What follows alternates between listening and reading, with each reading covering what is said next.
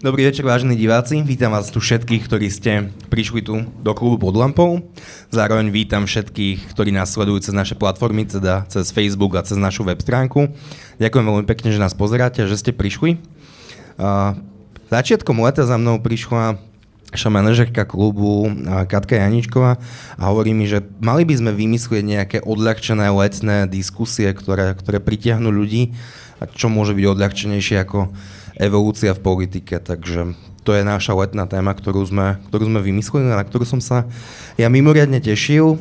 Táto téma mi skrsla v hlave niekedy v novembri minulého roku, kedy som robil rozhovor s takým českým politikom Miroslavom Kalouskom, ktorý bol minister obrany, niekoľkonásobný minister financií. A bavili sme sa o tridsiatich rokoch v politike. A Miroslav Kalousek povedal takú pre mňa veľmi zaujímavú vec a tá veta znie asi takto, že niekedy som si svojich súperov v politike mohol aspoň vážiť.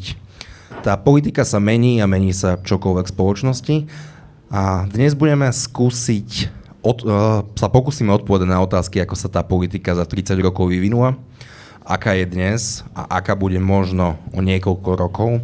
A ďakujem veľmi pekne, že mojimi hostiami dnes sú Peter Zajac. Dobrý večer. Ondrej Dostal. Dobrý deň. A Andrej Stančík. Ďakujem veľmi pekne, že ste všetci prišli. Na úvod vysvetlím takú dramaturgiu. So všetkými troma týmito osobnostiami si budem týkať. Petra Zajaca poznám dvadsaťpäť rokov, Ondreja poznám dvanásť trinásť rokov a Andreja poznám už viac ako dvadsaťštyri hodín osobne, ale sme veľmi podobná veková kategória, takže by bolo asi veľmi divné, ak my sme si naozaj takmer spolužiaci na tomto pódiu vykali, takže ďakujem za pochopenie. A poďme na to. Peter, ty pôsobíš v politike nie tridsať, ale ešte viacej rokov. Si jeden z tribúnov novembra, tribúnov novembra osemdesiatdeväť. A od, ešte pred novembrom osemdesiatdeväť si bol, si bol aktívny. Potom si bol postavou, postavou revolúcie. A potom si dlhé roky pôsobil v politike. A ako poslanec niekoľkonásobný, ako politický komentátor a človek, ktorý neustále sleduje a komentuje dianie. Keď si porovnáš politiku z deväťdesiatych rokov a začiatkom deväťdesiatych rokov, je iná, alebo to, že je iná, je len nejaká floskula novinárov? To, že je dnes politika iná, ako bola koncom osemdesiatych a začiatkom deväťdesiatych rokov, to je fakt. A ja myslím, že v prvom rade je politika, a to je medzinárodná politika, alebo na medzinárodnej scéne je dnes iná, ako bola pred tridsiatimi rokmi. Takže možno, že by bolo dobre začať odtiaľ, že tá klasická politika, alebo tá klasická parlamentná politika s tým spektrom politickým, od ľava do prava, alebo od socialistických cez liberálne až ku konzervatívnym stranám, a teda naľavo potom k tým lavičiarským a napravo potom k tým pravicovým. Tak taká bola politika v, v Európe a aj v Európskej únii už po roku, celý čas po roku devätnásť štyridsaťpäť a ešte aj teda v osemdesiatych rokoch. Dneska, keď sa na to pozrieme, tak vidíme, že aby sme ostali len v Európe a v Európskej únii, že to už dnes neplatí ani tam, tak aby sme si nemysleli, že sme v tomto ohľade niečím celkom výnimočným. Áno, politika má dneska inú povahu, ako mala pred tridsiatimi rokmi. A naša politika, aby som sa vrátil teda naspäť na Slovensko, má tiež inú politiku, v mnohom inú, pretože náš problém v roku devätnásť osemdesiatdeväť spočíval v tom, ako vytvoriť z toho veľkého občianskeho hnutia, akým vé pé em bola, a napokon aj kresťansko-demokratické hnutie sa vlastne zrodilo z lona vé pé en a tie ostatné strany sa museli tiež nejakým spôsobom pretransformovať z tých strán Národného frontu, teda zo strán, ktoré pochádzali z komunistického režimu na demokratické strany. Takže našim problémom bolo, ako vytvoriť normálne politické spektrum. A reálny fakt je, že sa to podarilo podľa mňa až do roku devätnásť deväťdesiatosem a ja si myslím, že dodnes je jednou z najväčších chýb, ktorá sa stala, bola tá Zmena politickej situácie po roku devätnásťstodeväťdesiatosem, na čo sa už dnes zabudá, ale teda to bolo vytvorenie es dé ká a es dé ká ú ako také mocenskej strany, pretože to narušilo úplne ten prirodzený, tú prirodzenú diferenciáciu politickú, aká sa utvárala tá politická situácia po roku devätnásťstoosemdesiatdeväť. A aby som nebol taký celkom abstraktný, tak poviem aj to, že to je vďaka Mikulášovi Dzurindovi, ktorý si myslel, že nejakým spôsobom zjednotí všetko, čo je v strede a napravo od stredu, alebo teda smerom ku nejaké, nejakému konzervativizmu. A, a urobil to neuveriteľne umelým a násilnickým spôsobom a nevyplatilo sa to a v konečnom dôsledku sa to ani nevyplatilo. Potom k tým ostatným veciam sa dostaneme, ale tu by som v tejto chvíli asi ostal. Takže ak dneska hovorí, aby som bol celkom aktuálny, lebo to som si dneska prečítal, som sa neuveriteľne pobavil, keď minister financí povedal, že on ide robiť ekonomiku Mikuláš Dzurinda deluxe, no tak som sa opýtal sám seba, čo myslí tým Mikulášom Dzurindom deluxe a hneď som si spomenul na to, ako vyrábal, ako Mikuláš Dzurinda vyrábal es dé ká a es dé ká ú. No, ale žarty bokom, proste fakt je, že sa začala politika vytvárať tak, že sa začala prirodzene diferencovať a to má na mysli esej Miroslav Kalousek, až na to, že tá diferenciácia prirodzená sa potom tak veľmi násilným spôsobom a veľmi abruptne sa v podstate zničila, to sa dá povedať. Teda koreňom krízy politických strán a hnutí môžeme definovať, že je vznik es dé ká a neskôr es dé ká ú? Nie, koreňom tej krízy je vznik há zet dé es. Hej? Pretože há zet dé es vzniklo ako v podstate umelý, umelý výtvor Vladimíra Mečiara, ktorého umelosť spočívala v tom, že so sebou há zet dé zniesla len, žiadne iné hodnoty so sebou neniesla, len hodnoty deštrukcie, hodnoty mocenských chúťok. A to prekrylo úplne všetko. A tým sa vlastne začala tá scéna kriviť a začala, a začala sa nejakým spôsobom likvidovať. Ale ja teraz hovorím o tej strane spektra, na ktorej som sa ja pohyboval. Rozumel som aj Mikulášovi Dzurindovi v tom, že sa pokúsil nejakým spôsobom celú tú politickú scénu od stredu smerom ku konzervativizmu nejakým spôsobom zjednotiť, ale bohužiaľ bolo to veľmi, veľmi, veľmi umelé.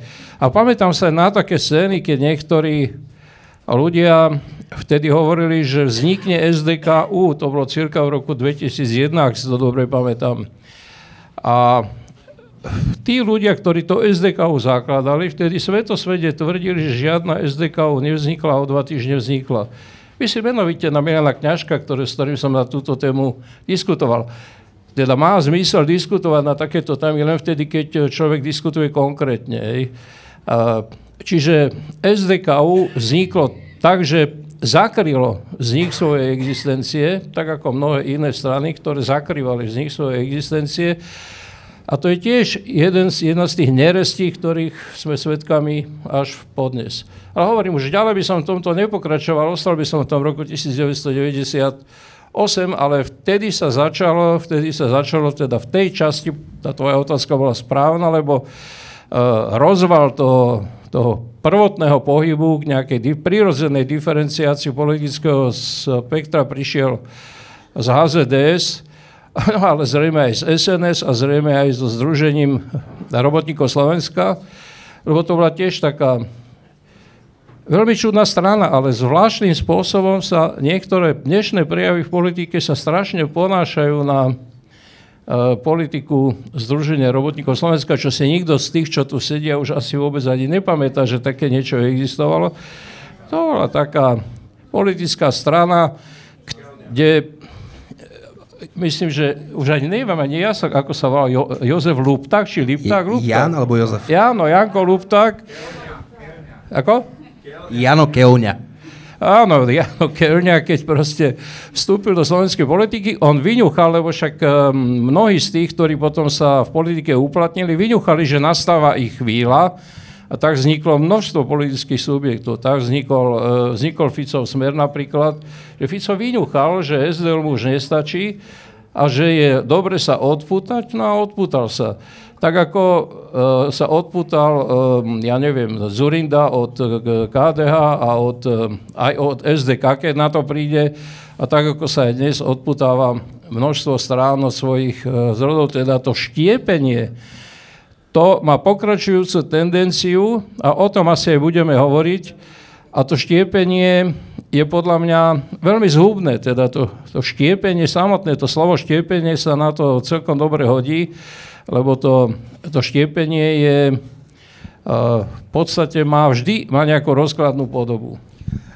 Ondrej, teba s Andrejom spája aj jedna vec, a to je, že obidvaja ste vyrastali politicky v ó dé emke, teda v občiansko-demokratickej mládeži. A teda ty si v politike od začiatku deväťdesiatych rokov, poslancom si sa samozrejme stal, stal až neskôr. Ale ako ty vnímaš ten posun politický, politických strán a hnutí, plus toho, čo už načrtol Peter Zajac, že tá, tá úsečka bola, bola nejaká pravoľavá. Podľa mňa stále tá pravoľava je, aj keď sa všemožní politici snažia hovoriť o tom, že to už je dávno prekonaný koncept. Ako to vnímaš ty, teda rozdiely? Sedel si v troch parlamentoch, popíš, ako to fungovalo, ako to funguje teraz. Tak povedal som tri veci. Fedor Gál hovorí, to smie len on. Uh, Áno, ale da, Fedor Gál vždy dojde iba po dve veci, tak dúfam, že sa ti podarí dospieť. Je možno, že ja zabudnem tiež tú tretiu, lebo už, ak som rozmýšľal, som tú tretiu zabudol, ale no, som si spomenul, možno znova zabudnem.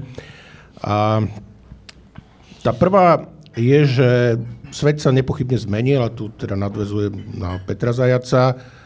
Dnes je svet nielen na Slovensku, ale aj v iných krajinách Európy a sveta iný, rieši, rieši iné problémy, rieši A teda iný, iný je mediálny svet, iné sú možnosti komunikácie, iný je spôsob komunikácie e, politikov. E, platí to asi, asi celosvetovo a ten vývoj, ktorý bol od druhej svetovej vojny do povedzme deväťdesiatych rokov e, predstavoval nejakú kontinuitu v tých demokratických krajinách a tá kontinuita sa nejakým spôsobom narušila. Druhá vec je, že narušila sa síce aj v západných krajinách, kde sa demokracia nepretržite vyvíjala buď od druhej svetovej vojny, alebo ešte dlhšie. Ale oveľa viac to poznačilo práve tie východoeurópske krajiny, ktoré mali za sebou skúsenosť s jednou až dvoma totalitami, ako bolo aj Československo, alebo teda, teda Slovensko. Pretože Donald Trump je nepochybne niečo úplne iné, ako bol Ronald Reagan alebo George Bush, a Boris Johnson je niečo, niečo iné, ako bola Margaret Thatcherová alebo John Major. Ale aj v Amerike, aj v Británii stále tými hlavnými politickými silami sú republikáni a demokrati, alebo konzervatívci a lejbristi. Kdežto u nás sa to, to politické spektrum úplne poprevracalo, strany, ktoré zohrávali dôležitú úlohu v deväťdesiatych rokoch a ktoré vyzeralo, že, že budeme sa približovať tomu modelu, ktorý poznáme zo západnej Európy, nejaké pravoľavé členenie. Tie strany dnes buď už neexistujú, alebo sú nejako trikrát transformované a väčšinou ani, ani tí politici, ktorí zohrávali vtedy nejakú úlohu, uh, už dnes nie sú, dnes sú v aktívnej politike, možno s výnimkou Roberta Fica.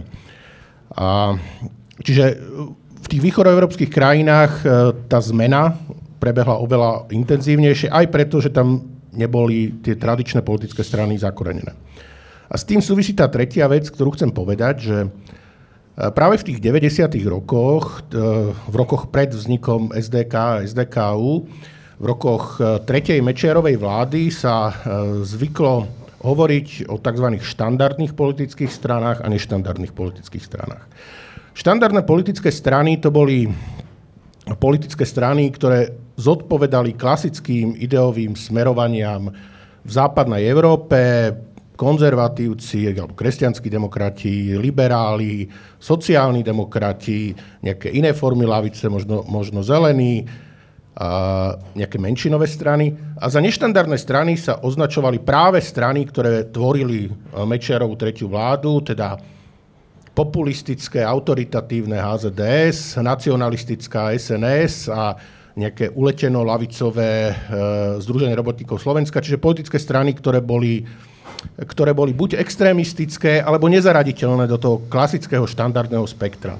A takto sa to niekoľko rokov utriasalo a vyzeralo, že slovenská politická scéna je zápasom tých štandardných síl s neštandardnými a že raz, keď tie štandardné síly porazia tie neštandardné, tak tie neštandardné pôjdu tam, kam patria v normálnych demokratických krajinách, teda na okraj a budú, budú tu asi ešte prítomné, ale nebudú zohrávať takú úlohu a potom vlastne si to budú navzájom rozdávať tie štandardné e, strany a bude, budeme tu mať súboj pravice s ľavicou.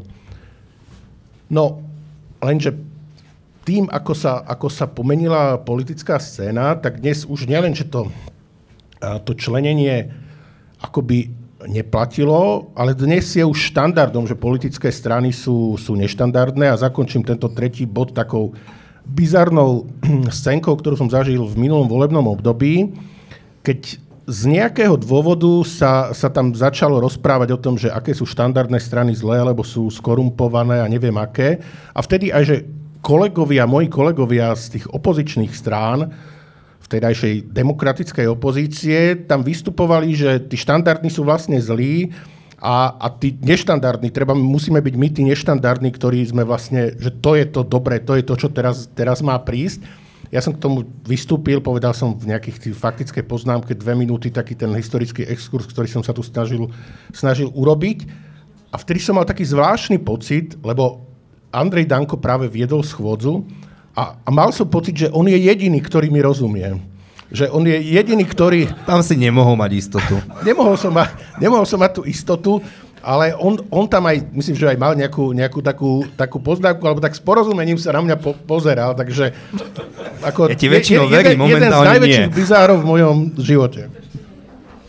Andrej, my keď sme sa včera prvýkrát stretli, tak ty si hovoril o tom, že si vlastne tiež vyrovna, vyrastal v občiansko-demokratickej mládeži a že si tam pôsobil šesť rokov a že ti to, že ti to mnohé dalo a že ti to do značnej miery pripravilo aj na, na tvoju, tvoju dnešnú prácu. Ty si generácia, ktorá sa narodila okolo roku deväťdesiatpäť deväťdesiatšesť a ty si samozrejme nemôžeš pamätať ako žite to, čo sa dialo.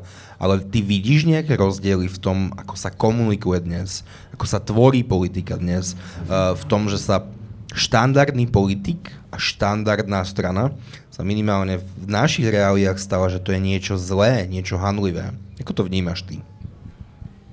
Tak v prvom rade ďakujem za pozvanie. Ja si naozaj vážim, že tu môžem byť medzi takýmito bardami politiky. Ja som tá najmladšia generácia. Ja som ten, čo by mal mať TikTok, ale sľubujem, že ho mať nebudem. A dúfam, že ani on ho mať nikdy nebude. Um, každopádne áno, um, ó dé em ká je tu už dvadsaťosem dvadsaťdeväť rokov, vyšlo, vyšlo z nej mnoho generácií politikov, okrem Ondreja, tak Milan Krajniak, Ivan Mikloš, Radovan Kazda, ktorý tu je tiež. Dano Lipšica, ďalší. No, takže nemôžeme samozrejme zabudnúť.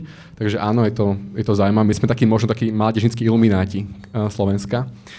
Um, Čo sa týka tej zmeny, samozrejme, že mám dvadsaťpäť rokov, takže ja si nepamätám mečerovské excesy.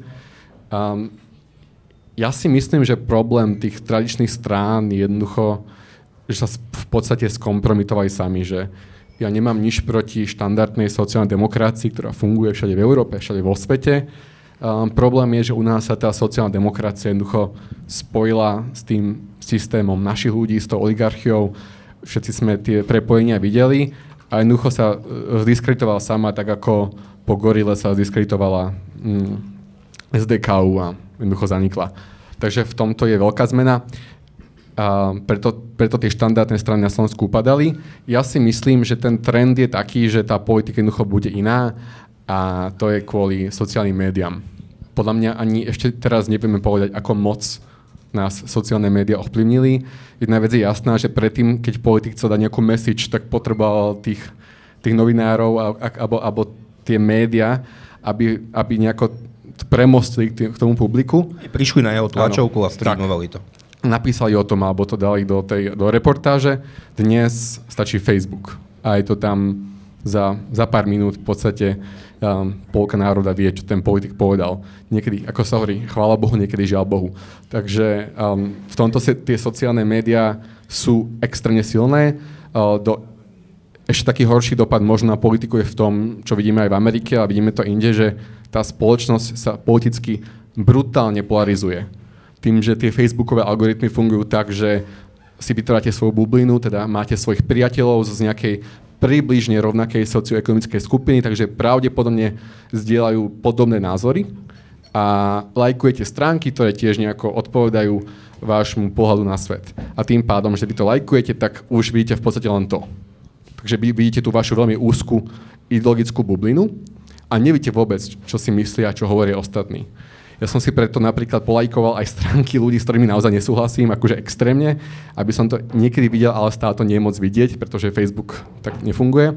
A to je podľa mňa obrovský problém v tom, že nebude, t- tie extrémy budú naozaj široko od seba a nebudeme vedieť, ako spolu komunikovať. Um, úplne najkrajšie to vidíme podľa mňa asi v Amerike, že zatiaľ čo republikáni dakedy boli schopní toho konsenzu, Ronald Reagan bol schopný so šéfom snemovne, s tým demokratom, už neviem, som zabudol meno, tak napriek tomu, že majú úplne odlišné názory, tak vedeli spolu komunikovať a vedeli spolu dosiahnuť nejaký konsenzus. A dneska, keď sa tam pozrieme, tak vidíme, že ten konsenzus je už v podstate nemožný a ide sa do extrémov. A podľa teba je chybou, že teda štandardné strany už, už nie sú, nie že sú dominantné, sú častokrát až marginalizované. Jedno doplnenie k tomu, čo si hovoril o es dé ká ú, to je pravda, že es dé ká ú gorila uškodila. Jediný človek, ktorý sedel na Vazovovej, sa však volá inak. A jemu tak gorila naopak dosť pomohla, takže, uh, takže to je minimálne diskutabilné, ale asi, asi je, je to otázne. A štandardné strany pre teba, ktorý si máš na to vzdelanie, pôsobil si v mládežníckej organizácii, čo už je tiež dneska takmer stigma, štandardné strany slovenskej politike chýbajú? Um, do istej miery to chýba, pretože volič už nevidí, že um, ako dakedy boli napríklad v Rakúsku lágre, že keď človek bol robotník, volil sociálnych demokratov, keď bol konzervatívny, volil, volil kresťanských demokratov, takže taká tá, taká tá predvídavosť politiky tu chýba, že často nevieme tie strany... Um, Aj tie strany, keď sú nejako profilné, tak tiež tam majú ľudí, čo sú liberálnejší, čo sú konzervatívnejší. Je to veľmi ťažko predvídať. Uh, takže z, to, z tejto miery to chýba. Ten ideálny stav podľa mňa by bol taký, že áno, mali by sme tu štyri, možno päť strán. Jedna by bola taká alternatívna, ako je všade v podstate už dneska. Ale bol by to nejaké také tie typické tábory. A ľudia by si vybrali na základe toho. Problém ale je, že um, to, toto je tá ideálna situácia a Slovensko zďaleka není ideálnou krajinou, ideálnym štátom a naozaj my sa môžeme s Nemcami porovnávať ako chceme, ale akokoľvek sa porovnáme v akejkoľvek kategórii, tak vždy dostaneme facku. Peter, ja keď som si prechádzal okolité štáty, ale našim divákom asi aj nám všetkým je najbližšia Česká republika, ja keď som sa pozrel na súčasný český parlament, tak tam pôsobia štyri strany, ktoré pôsobili aj v deväťdesiatych rokoch. Je to ČSSD, ó dé es, ká dé ú čé es el a ká es čé em. A keď si pozrieme parlament slovenský, tak najstaršia strana, ktorá sa tam dostala priamo je, je samozrejme Smer, ktorá sa tam nedostala nepriamo je, je občianska konzervatívna strana a Zmena z dolu Jana Budaja. To sú že bardi slovenskej politiky v dĺžke existencie strán. To sa nám ako stalo a prečo? Má pravdu Andrej, že je to diskreditáciou, alebo je to ešte niečím iným?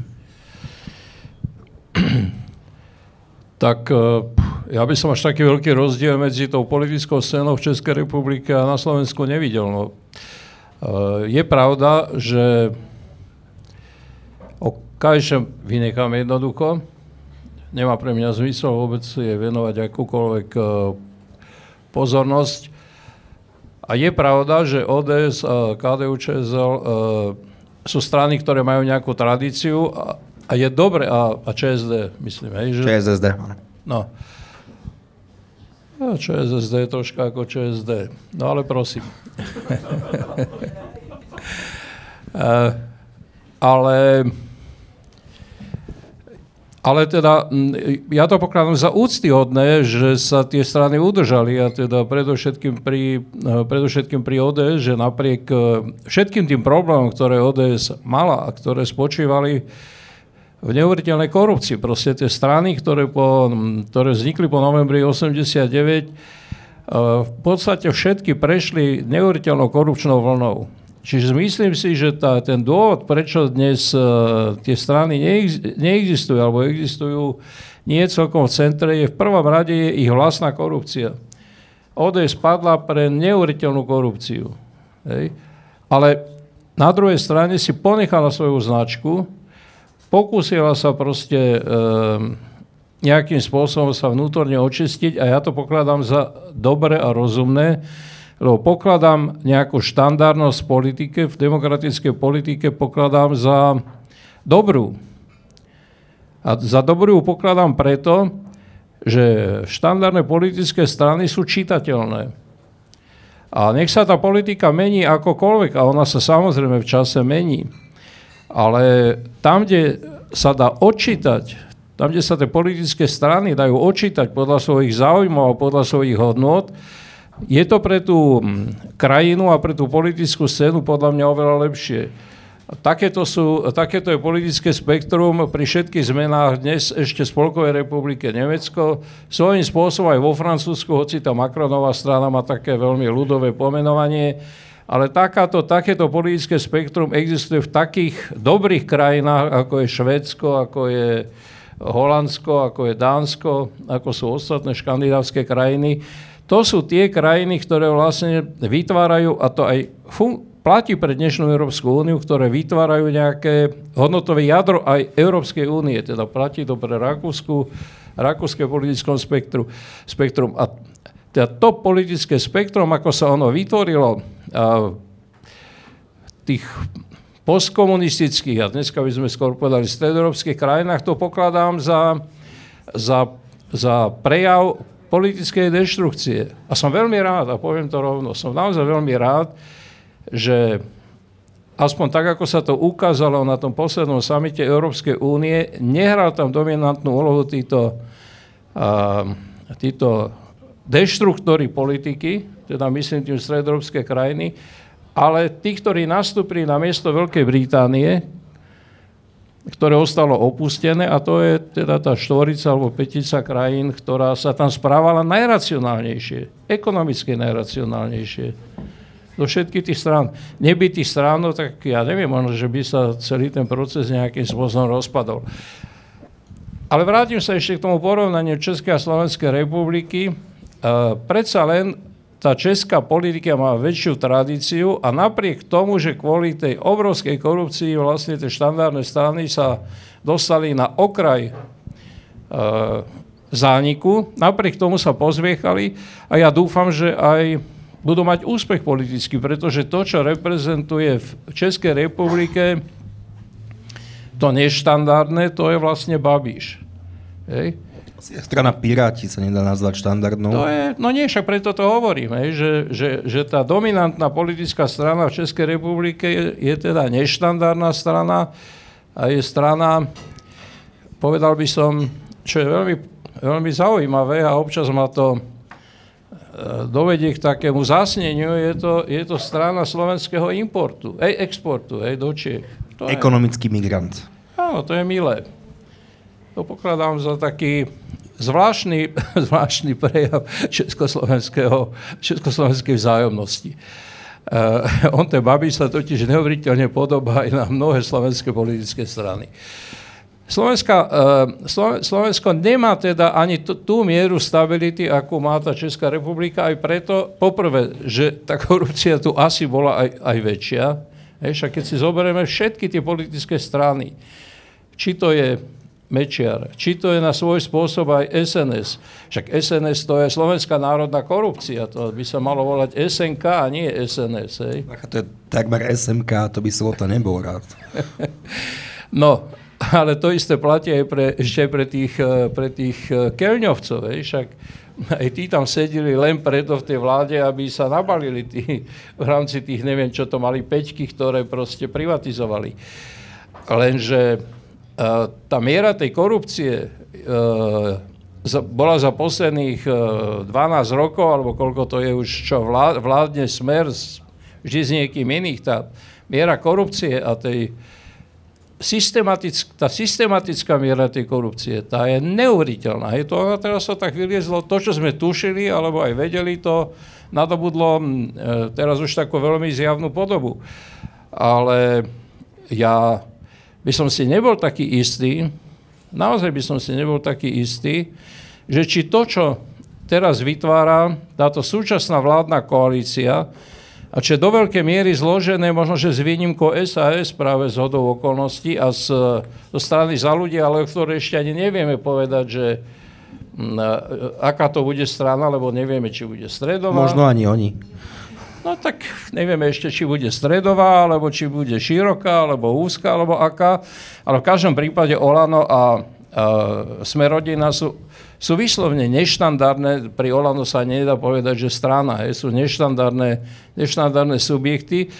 A ja by som si nebol istý, že ak budú mať čas dostatočne dlho vládnuť, takže sa nebudú oddávať masívnej korupcii. To je, to je proste ako... reálny problém, ktorý, ktorý tu vidím a ktorý vidím na slovenskej politickej scéne, že je, je horšie komponovaná ako česká a oveľa horšie komponovaná ako sú západoeurópske politické strany, alebo ako je aj sú republikáni a demokrati v Spojených štátoch, pretože Trump odíde tento rok alebo o štyri roky a republikáni a demokrati vytvoria znova nejakú troška inú konšteláciu a na rozdiel od autokratického Ruska Spojené štáty ostanú demokratickou, demokratickou krajinou. Čiže uh, momentálne to vyzerá skoro tak, ako keby to Slovensko bolo v lepšej kondi- kondícii ako Česká republika, ale myslím si, že to tak reálne, že to tak nie je. Peter teraz teda načrtol paralelu, že v Českej republike tie strany trpeli identicky na korupciu, ó dé es má x škandálov, ČSSD úplne rovnako, ale tie strany v akejsi forme prežijú a dá sa povedať napríklad o takej ó dé es pod vedením Fieru, že tá strana sa naozaj pozbierala z toho najhoršieho a je mierne stúpajúcej, stúpajúcej trajektórii. Každá, každá generácia si hovorí asi o tej predošlej, že to je taká, že, že zaostalá, zlá, alebo hoci čo iné. A je politika, že z tvojho pohľadu, si tam opäť tridsať rokov, degraduje politika a stala sa z politiky len nejaká reality show, kde už nie je podstatný obsah, nie sú podstatné vízie a myšlienky, ale je to reality show a víťazia. Všade na svete, ako Peter povedal, v Británii, ak ste aj ty hovoril, v Amerike, kdekoľvek na svete, že víťazia tí najväčší showmeni? Tak ten posun k show je, je nepochybný, ale, ale niektoré veci možno len intenzívnejšie vnímame. To, čo robil Mečiar na Pasienkoch, to bola tiež show, ktorá bola adresovaná z jeho, jeho cieľovej skupine. Ten dosah bol iný, keďže, keďže ne, nemali sme sociálne siete a ne, nebývali z toho priame, priame prenosy, ale že by to bola vtedy z jeho strany, alebo, alebo z toho, čo predvádzal Slota, alebo Lupták, nejaká vznešenejšia politika, tak to sa, to sa asi nedá povedať. Rovnako tá polarizácia, o ktorej hovoril Andrej, uh, no začiatkom deväťdesiatych rokov bolo Slovensko veľmi prudko polarizované na Mečiarovcov a antimečiarovcov a, a tie, tie uh, hranice išli naprieč rodinami, že sa bratia prestali spolu rozprávať a nepotrebovali k tomu ani, ani Facebook, aby sa utvrdzovali v tom, že že uh, toto je moja bublina, to je, to je tvoja bublina, že niektoré veci sa uh, opakujú, akurát sa opakujú v trochu inej forme. A keď si hovoril o tom porovnaní s Českou republikou, no tak uh, možno taký rozdiel je uh, trochu aj v tom, že na Slovensku bola akoby silnejšia tendencia odchádzať uh, z vlastných politických strán. Keď nastal v uh, politickej strane nejaký konflikt, tak sa obvykle vyriešil tým, že, že jedna časť odišla. Akoby slovenské strany boli príliš malé, aby, aby v nich mohli pôsobiť nejaké a koexistovať dlhodobo nejaké viaceré skupiny. Alebo pre tú skupinu, ktorá bola opozičná, sa zdalo, zdalo jednoduchšie, jednoduchšie odísť. A preto napríklad, napríklad si hovoril, že teda prežili ó dé es, ČSSD. No tak u nás, miesto toho, aby sa kultivovali tie politické strany, ktoré boli v deväťdesiatych rokoch ká dé há, dé ú, dé es, no tak bol pokus vytvoriť nejakú novú stranu, es dé ká ú, tým pádom niektoré z tých strán išli úplne do útlmu, niektoré, niektoré ešte, ešte prežili. Fico miesto toho, aby sa stal predsedom es dé el, a teda aj keď to bola že postkomunistická strana, ale mala nejakú tradíciu už aj v demokratickej politike, tak vytvoril, vytvoril si novú stranu úplne na svoj spôsob, Smer, a a teda vlastne možno mali o desať rokov menej tie strany, že ó dé es, ČSSD ako najsilnejšia pravicová, ľavicová kedysi v porovnaní so Smerom a es dé ká ú, ak ideme do začiatku, do začiatku tisícročia. Tam to dokázali prežiť, u nás to es dé ká ú nedokázalo prežiť, Boh vie, boh vie ako dlho vydrží Smer, ale pravdepodobne po, po tom, ako Fico skončí, tiež nie veľmi dlho. A sú aj veci, ktoré sú vecou, povedal by som, náhody. No ká dé ú čé es el vypadlo z parlamentu, vrátilo sa do parlamentu.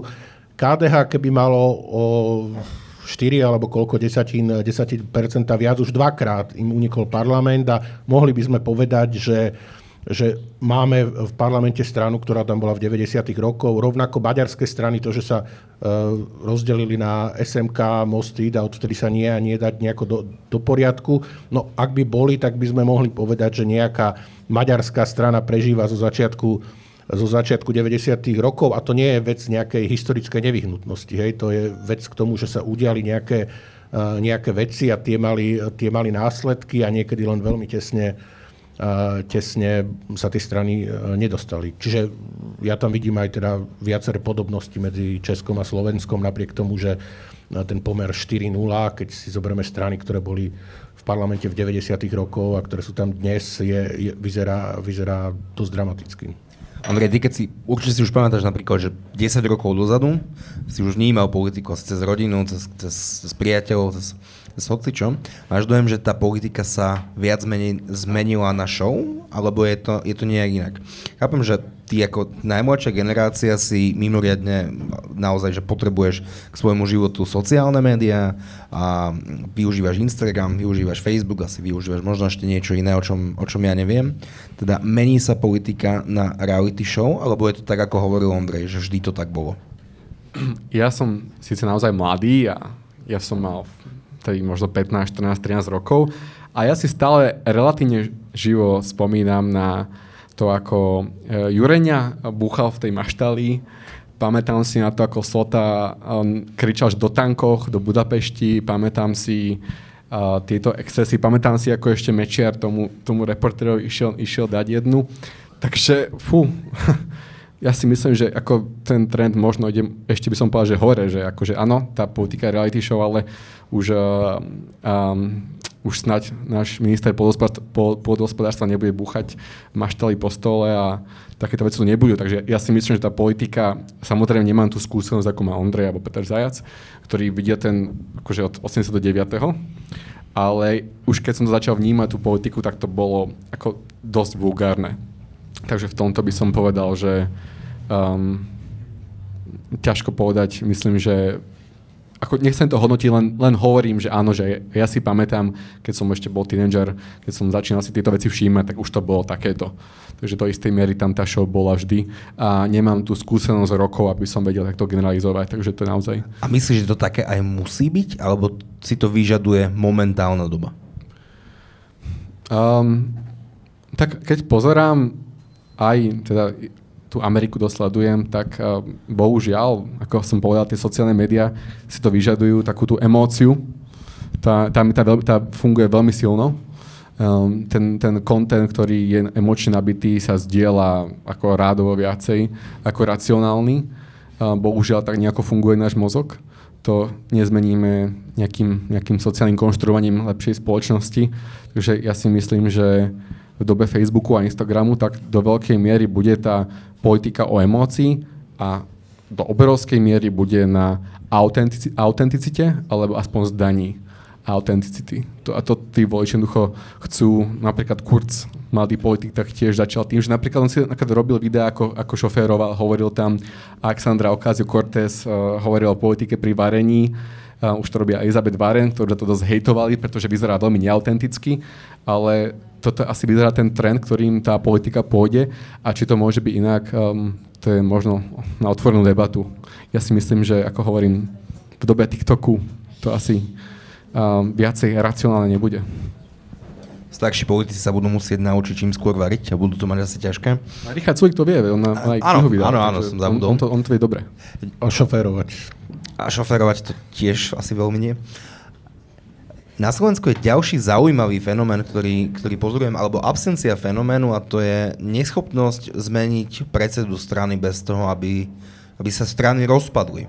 Jediná strana, ktorá si pamätám, že to absolvovala úspešne, je Kresťansko-demokratické hnutie, ktoré, ktorému predsedal Jano Čarnogurský, potom ďalší predsedovia, potom, potom tam prišiel Hrušovský, Fígel, Hlina a, a teraz príde Majerský. Tá strana si stále drží okolo päť percent. Z výšnej strany, ako náhle prišlo k výmene lídra, tak tam hrozil, hrozil rozpad. Vidíme, videli sme to pri es a es, ktorá zažila niekoľko exodov. Možno to uvidíme, uvidíme v sobotu na, na kongrese strany Za ľudí. Pri es dé ká už sme to videli rovnako. A naproti tomu opäť použijem príklad z Českej republiky, kedy strana TOP nula deväť, ktorá nie je veľmi silná, má okolo, okolo päť až šesť percent, ale dok už majú tretieho predsedu a stále prežívajú, nie sú nejaké renesanci, ale stále sú v parlamente. Neskôr tam bol Kníže Schwarzenberg, následne nastúpil Miroslav Kalousek, teraz vo veľmi sympatickom, ale tvrdom boji porazila Markéta Pekárová Adamová Tomáša Černina, a z Tomáša Černina sa stal prvý podpredseda strany TOP nula deväť a Markéta Pekárová sa stala, stala predsedničkou. Čo je syndromom, alebo čo je prejav to, že my to ako si nevieme spraviť, a ak sa obmení predsedníctvo a úplne nie tak, ako si predstavujeme, tak zakladáme nové strany. Tak to je podľa mňa jeden z prejavov práve degenerácie politiky.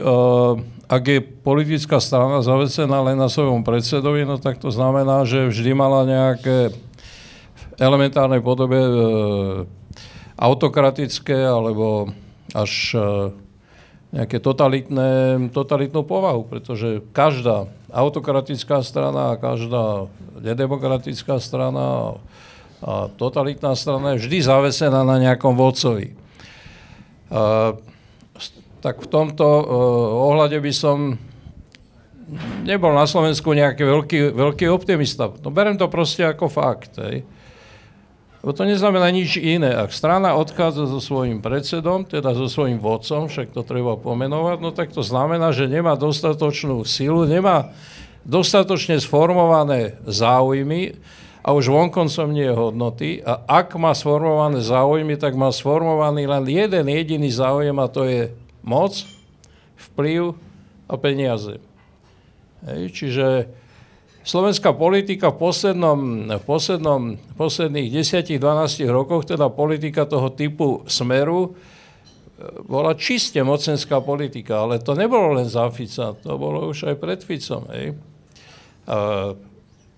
Dzurindová es dé ká ú bola stranou moci a bola priamo stranou moci, pretože vzišla z moci. To bola strana ministrov a predsedu vlády.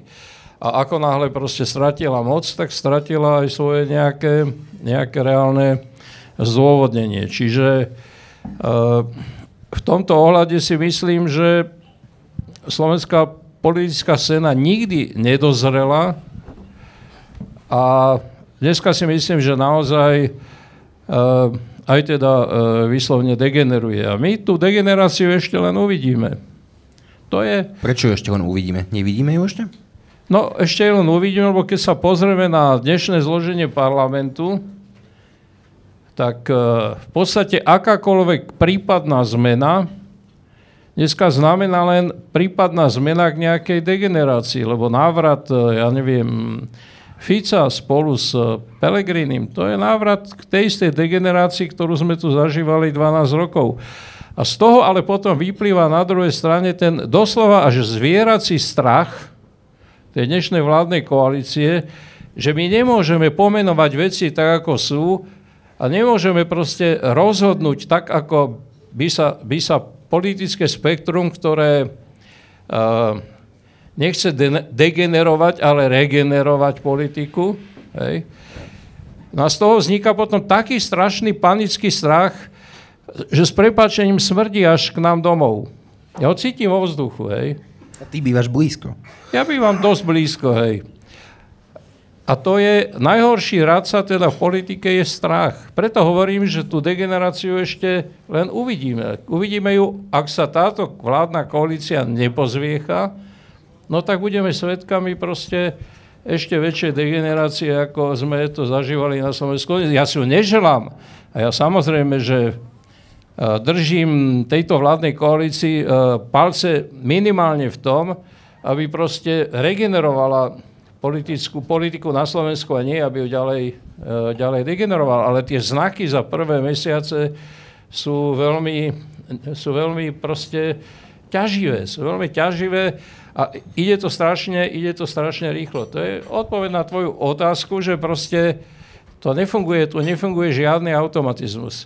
Ja poviem niekoľko príkladov, ak nevadí. Jeden príklad za všetky. Keď sa prijímala rovná daň, a to bola veľká vec, to bola veľká vec, pretože rovná daň naštartovala spolu s ďalšími ekonomickými opatreniami, naštartovala v podstate ten veľký ekonomický rozmach slovenský začiatkom nultých rokov, ktorý znamenal proste e, naozaj veľký rozmach ekonomiky na Slovensku. Lenže na tej rovnej dani pracovali proste nejaké think tanky, tie dneska neexistujú. Eš? A my sme v Konzervatívnom inštitúte sme mali veľmi často diskusie, kde bolo plno plno ekonómov a nie len, uh, teda, nie len teda z toho nášho, z tej našej liahne, ale teda aj, ako by som povedal, z okolitých aj politických strán, aj nestraníkov. A my sme o rovnej dani sme vášnivo diskutovali. Medzi tým sme ale politicky sme znižovali daň, koľko sa dalo, aj keď to nebola rovná daň.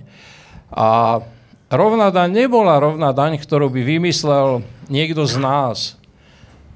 Nebola to rovná daň, ktorú by vymyslel Richard Sulík, ako, ako si vytvoril takú, takú legendu, ktorá je, to je v poriadku. Však každý si potrebuje vytvoriť takú legendu, ktorá mu nejakým spôsobom pomáha.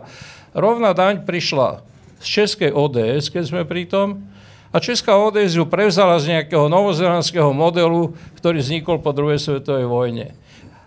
Ale to, čo chcem povedať, je, že proste na tej rovnej dani sa pracovalo a pracovalo nad tým, pracovali nad tým týmy. Ja si pamätám, a to je druhý príklad, a tým aj skončím tie príklady, pamätám si na ústavných právnikov, na ústavné právo, ako vznikalo po roku devätnásť osemdesiatdeväť.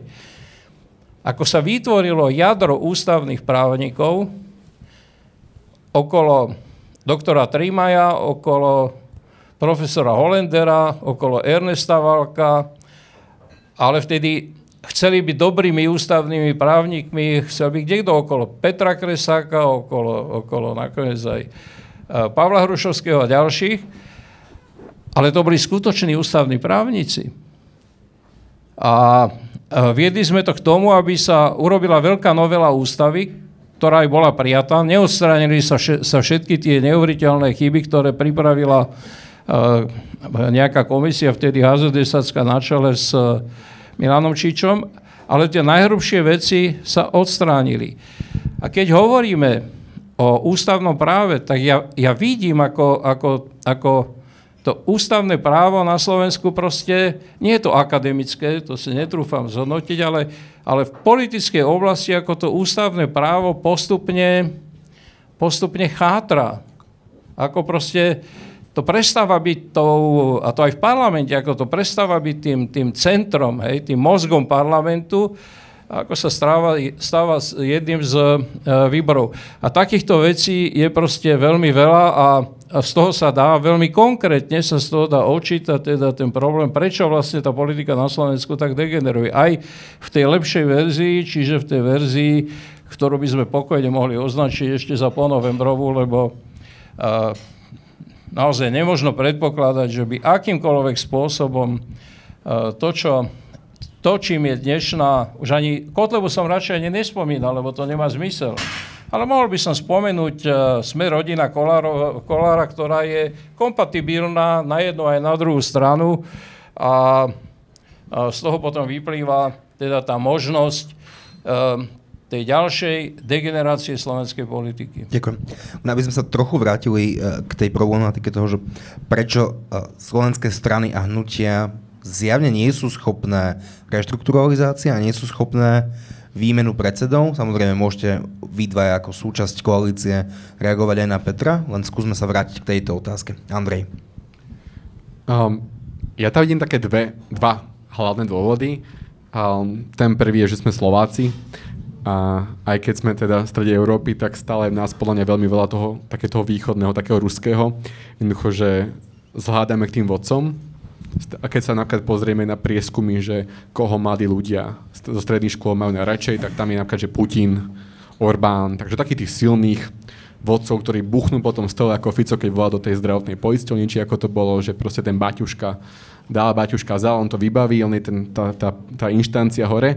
Takže do veľkej miery si myslím, že toto je stále taký ten problém mentalite, že naozaj zhľadáme k tým vodcom. Čiže sme stádovití? Uh, nie úplne, sme povedali tak na pomedzi, že nie sme úplne západ, nie sme ani východ, my sme taký stred. A, a viacej ako Česi, že my sme možno viacej ako na, na ten východ, ako Česi mentálne. A po druhé, jednoducho inštitúcie. Že nemali sme ten čas, a hovorí, že treba päťdesiat rokov na sformovanie občianskej spoločnosti. My sme ten čas nemali, Mečiar ten čas jednoducho prudko zabrzdil, um, tak ako korona teraz trochu uh, a iné veci. Ale um, stále, že nemáme také tie silné inštitúcie, ktoré toto garantujú. Nemáme tie tábory, ako majú v západných krajinách, kde jednoducho boli tie veľké strany, ktoré jednoducho si vždy rozdelí tú moc, buď vládla jedna, alebo druhá. Takže toto sa podľa na Slovensku nevytvorilo, ale aby som nebol úplný pesimista, tak treba povedať, že keď sa porovnáme s krajinami vé štyri, tak sme na tom stále relatívne dobre, čo sa týka tých inštitúcií a občianskej spoločnosti, že um, napríklad nie sme ako Maďarsku, kde jednoducho neexistujú opozičné médiá, kde kritika Orbána je úplne marginálna vec na pár internetových portáloch a kde si žiadne veľké médium ani nedovolí Orbána kritizovať, dokonca ani v akadémii. To nie je úplne bežné. Alebo v Poľsku, kde tiež tá vládna strana má do veľkej miery monopol na štátne médiá, ale aj na, na, to, na tie hlavné médiá. Plus v Poľsku tam ešte to súdnictvo a Maďarsku v podstate tiež. Takže z tej bé štyri sme na tom ešte relatívne dobré a, a to je plňa také malé pozitívum. Teda podľa teba súvisí tá istá neúspešnosť štandardných strán s tým, že nedokážu vymeniť svojho, svojho predsedu a väčšinou potom zaniknú?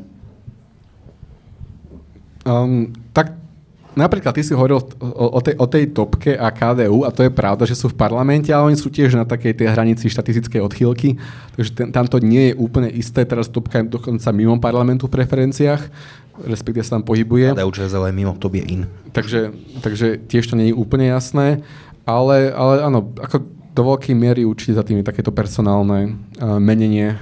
Um, es dé ká pochoval Frešo, um, ká dé há to vždy dal teda... Frešo to už vykopával z nula celá päť, ten už veľmi nezmohol. Tak no, už tu zaklincoval dokonca. Ale uvidíme, no.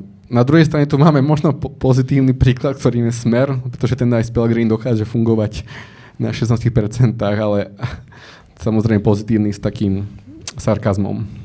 A keď sa teraz pozriete, Ondrej a Andrej, na, na súčasné parlamentné strany a predstavte si modelovú situáciu, ktorá nie, nie je reálna, že by sa tieto strany pokúsili vymeniť svojho predsedu. Čo by sa s nimi stalo? Čo by sa stalo, ak by Smerodina vymenila Borisa Kolára? No, ja by som, keď sa hovorí o koalícii, tak by som naozaj rozlišoval medzi, medzi Olanom a Smerodinou na jednej strane a es a es a Za ľudí na druhej strane. Ja neviem, či Za ľudí prežijú odchod Andreja Kisku z vedúcej pozície, či sa rozpadnú, nerozpadnú, ale ako, ako sa budú vyvíjať ich preferencie, čo bude zo es a es, keď Richard Sulík sa rozhodne, že už nebude ďalej predsedom. Ale myslím si, že tie strany majú šancu pokračovať aj, aj, aj ďalej, lebo teda nie sú založené uh, iba na, na svojich lídroch. Neviem si predstaviť Olano bez Igora Matoviča, neviem si predstaviť uh, Smerodinu bez uh, Borisa Kolára. A takou... A prepáč, Ondra, to si naozaj neviem ani v jednom z tých dvoch prípadov predstaviť ani omylom. A... To je nepredstaviteľné. Je to ducho. No veď to som povedal. Aha, pardon, tak som zle počul. Musím hovoriť hlasnejšie. No, ale takou smolou Slovenska asi je, že tu nevznikli veľké strany s výnimkou strán, ktoré boli naozaj založené iba na e, osobe svojho lídra. Že, že boli nejaké menšie strany, ktoré, ktoré mali nejakú bázu voličskú, e, ktorá vyjadrovala, povedzme, ideové spektrum. Kresťanskí demokrati, maďarská menšina, nejakí postkomunistickí lavičiari, a aj nejakí liberáli, povedzme, kde to nebolo naviazané iba na osobu lídra, ale, ale tie strany aj v tých ako najlepších svojich rokoch ako atakovali desať percent hranicu väčšinou, väčšinou z dola. A také tie strany, ktoré by sme mohli označiť za väčšie v slovenských pomeroch, čiže niekde blížiace sa k dvadsať percent alebo aspoň pätnásť percent, tak to boli vždy strany, kde, kde ústrednou, ústredným motivom zjednocujúcim bola, bola osoba lídra, či už to bolo há zet dé es, či to bolo es dé ká ú na tej našej strane spektra, alebo to, alebo to, bol, alebo to bol Smer. V Čechách V Čechách tie strany, aj keď, aj keď sa, sa drobili, no ó dé es bola strana Václava Klausa samozrejme na začiatku, ale, ale niesla, niesla aj nejaké, nejaké ideové posolstvo, napriek tomu, že sa, že sa tiež tam tej strany členili, odčleňovali sa ľudia a neodchádzali vždy ľudia iba, iba k moci, tak, tak tie strany, najsilnejšie strany z deväťdesiatych rokov to dokázali aj po tom olúpaní prežiť. U nás to tie strany, uh, strany nedokázali. A, a, a ja neviem, čo je príčinou toho, to je skôr otázka možno na nejakých, na nejakých politologov, ale, ale tá tendencia, že uh, vnútri, a nemusí ani predseda odísť, stačí, že, že je vnútri nejaký konflikt, tak sa to rieši odchodom. Proste z ká dé há, koľko strán sa pooddelovalo, em ká dé há, es ká dé há, Uh, es dé ká, es dé ká ú, uh, ká dé es, Nová sieť, uh, nejakí ľudia, do Kresťanská únia, hej, čiže a, ešte, ešte, ešte, ešte to prežilo. Napokon my sme založili ó ká es a tiež sme boli členmi demokratickej strany, aby sme sa z toho nejako nevyvliekali. Práve som to chcel tak jemne pripomenúť. Ale teda samozrejme, že my sme neodchádzali, že na lepšie a teda, že ideme, ideme mocensky, čiže ten fenomén, že nejako nevychádzam vo vlastnej strane a miesto toho, aby som, aby som v tej strane nejako že zotrval, bojoval a viem, že teraz je tam predseda, ktorý mi nevyhovuje, ale on tam bude dočasne, ale tá strana predsa má za sebou päťdesiat rokov histórie, tak tá strana, strana prežije aj po tomto predsedovi a bude pokračovať, tak také povedomie u nás nie je. U nás proste tie strany majú podenkový život a, a, a pre tú vnútornú opozíciu je logickejšie riešenie, že radšej odídem, ako by som sa snažil nejako vnútorne zmeniť pomery. Nie si síce politológ, ale si v prvom rade vyštudovaný sociológ. Takže čo svedčí o, o Slovensku a slovenskej politike a spoločnosti to, že tie masy sú tak prúdko naviazané na, svo- na lídra a ak tá obmena lídra teoreticky nastane, tak tá strana postupne, ale pomerne rýchlo zaniká a dostáva sa mimo parlament.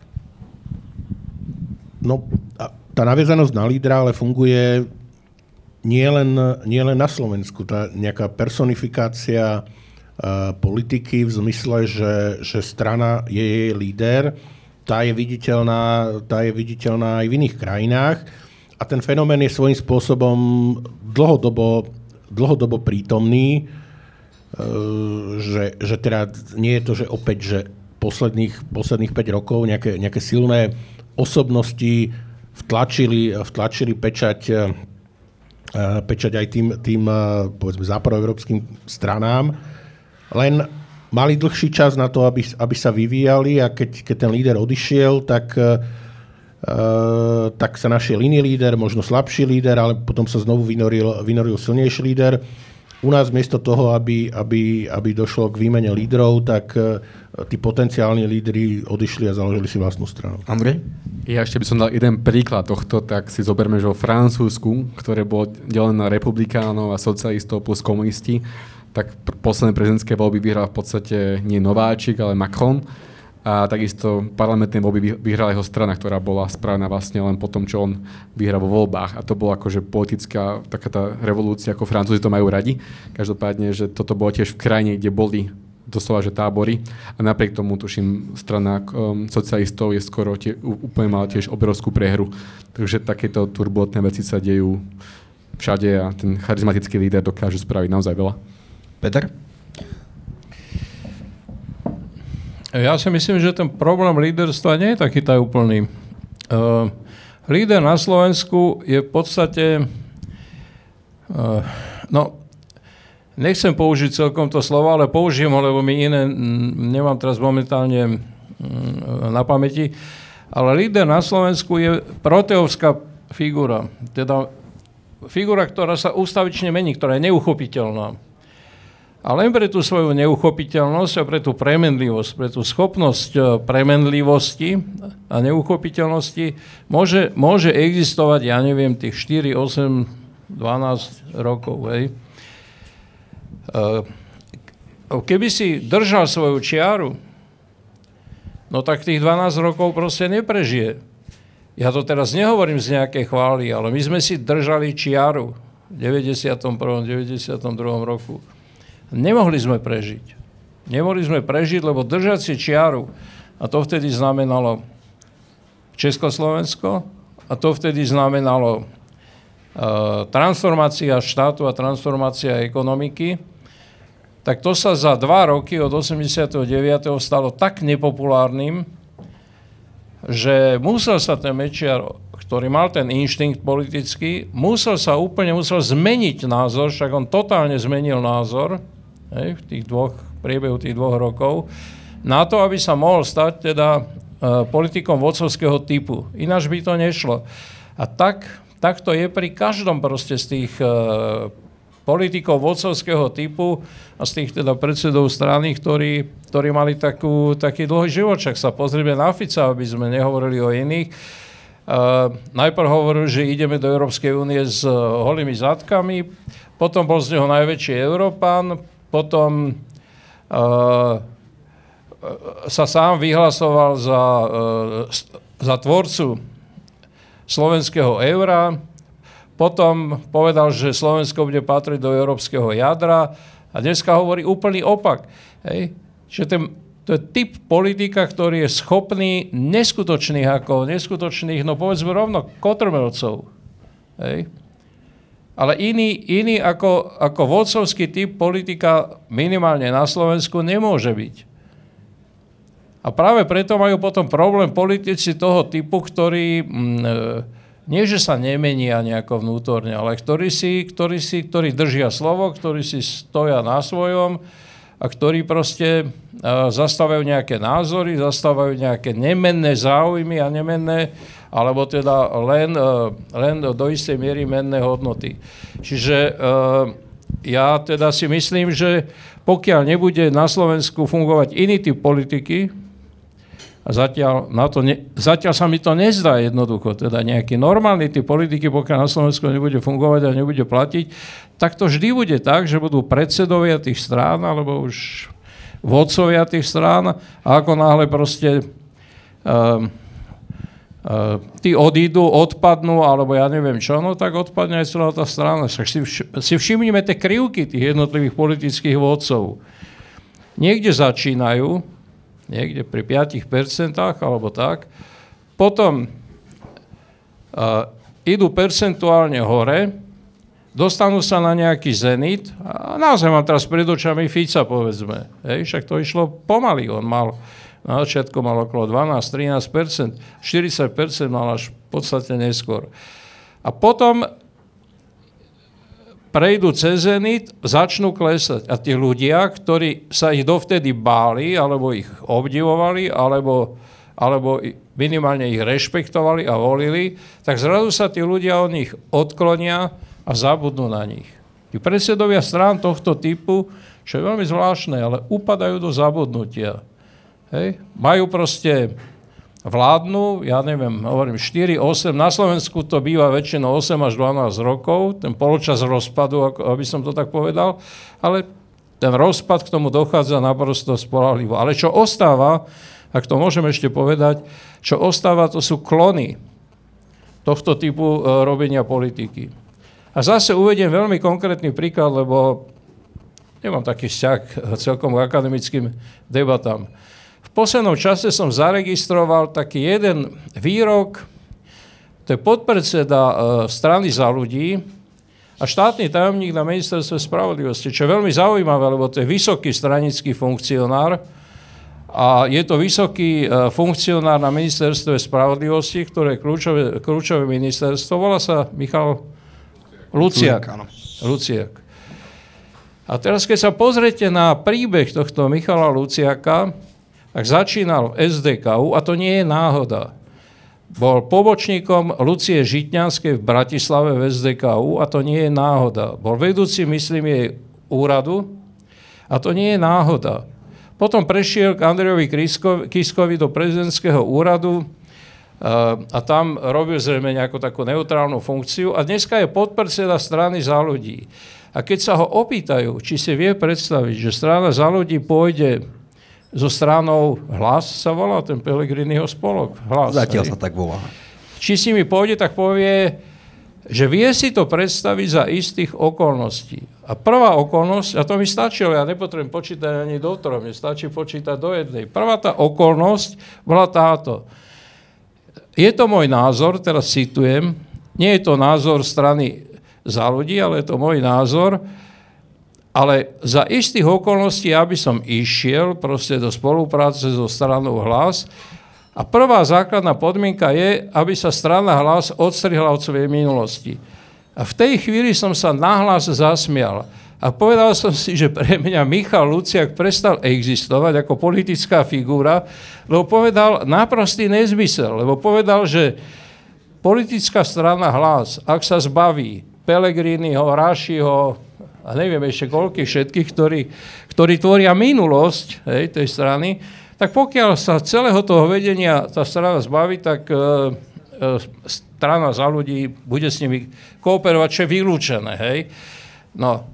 A povedal to človek zo strany a preto to hovorím, ináč by som to nehovoril. Keby to povedal Boris Kollár, tak si poviem, áno, predpokladám to, lebo však e, on...